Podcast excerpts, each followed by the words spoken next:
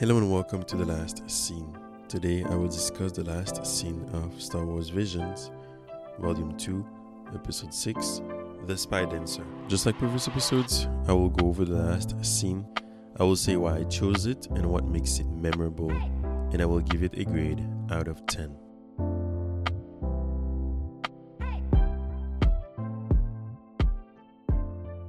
Star Wars Visions is a is an anthology animated series on Disney Plus, and the first season came out in 2021, and it was mostly Japanese animation companies, and it was like critical acclaim. They were really good. I have to admit, it was such a different take on Star Wars, and it was stories that most people hadn't seen before, and it was refreshing in a way.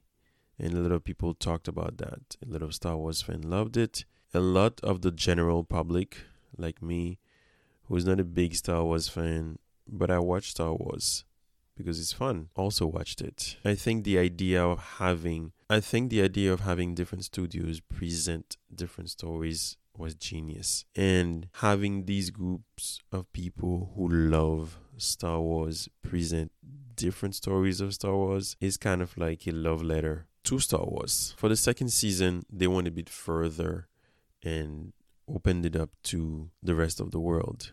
We have Cartoon Saloon, who made Wolf Walker. We have La Cachette. We have Triggerfish. We have Studio Mir, who made one in the first season, I think.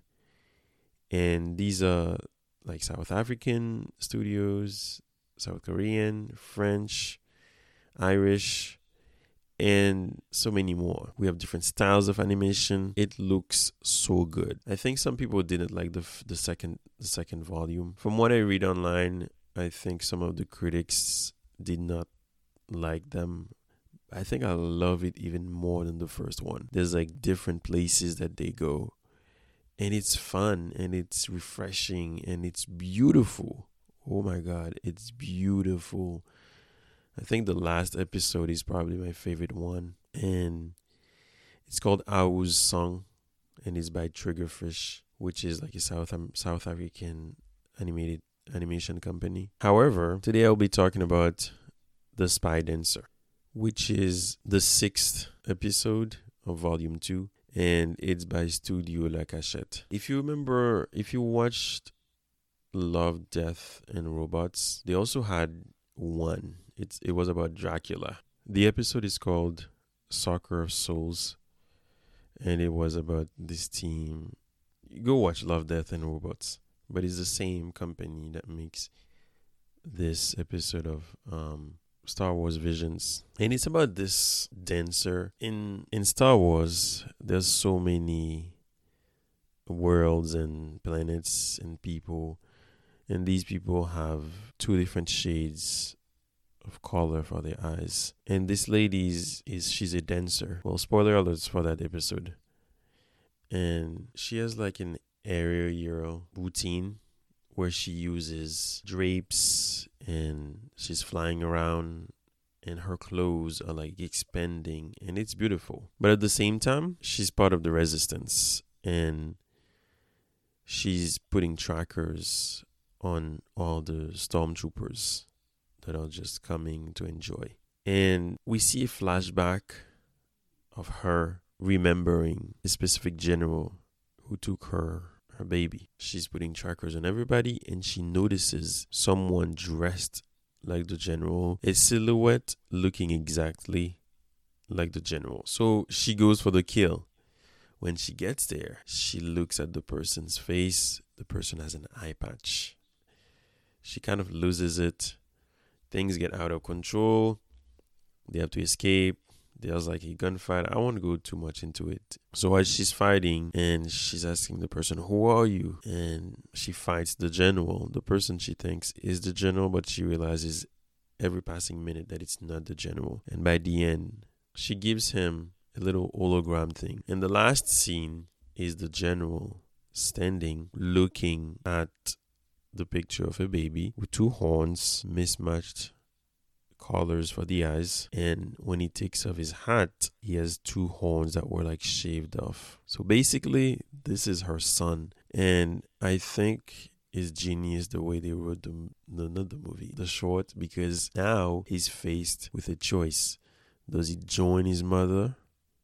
Because he wants to know his origin. Where is he from? What is his history? What is he gonna do next? You see him holding the device that has the hologram, and there's a tracker on it too, and that means the mother can go and find him. I think it's genius. I truly enjoyed it. I give it a 10 out of 10 because, of course, you can see the twist coming, but it's still a great twist. It makes you think, it makes you question yourself, it makes you want to know what's gonna happen in the next story. Even if there's no next story, you still enjoy it because it's a fascinating take.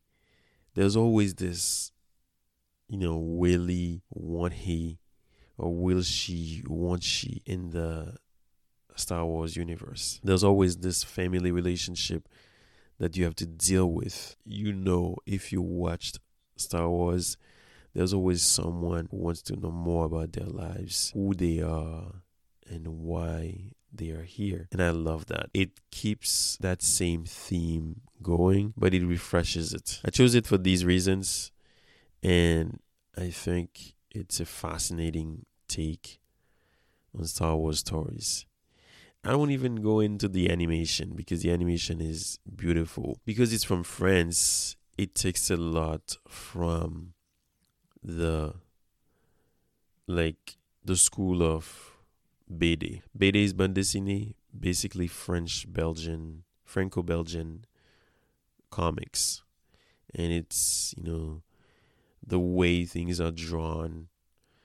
And I don't even know how to describe it. It just reminds me of the books that I was reading when I was younger. That's why I love it. I'm pretty biased. because I used to read a lot of these things when I was young. Asterix, Tintin, Lucky Luke, all these things. Um, the Smurfs. You know, if you if you know about Franco-Belgian comics, you know what I'm talking about. But yeah, it reminded me of April and the Extraordinary World, Avril et le Monde Truqué, which is an animated movie released in 2015 it's almost the same animation style. So if you want to watch that, it's kind of like April and the Extraordinary World. That's my suggestion. But these are my thoughts on Star Wars Visions Volume 2, Episode 6, The Spy Dancer. Thank you very much for listening and see you next time.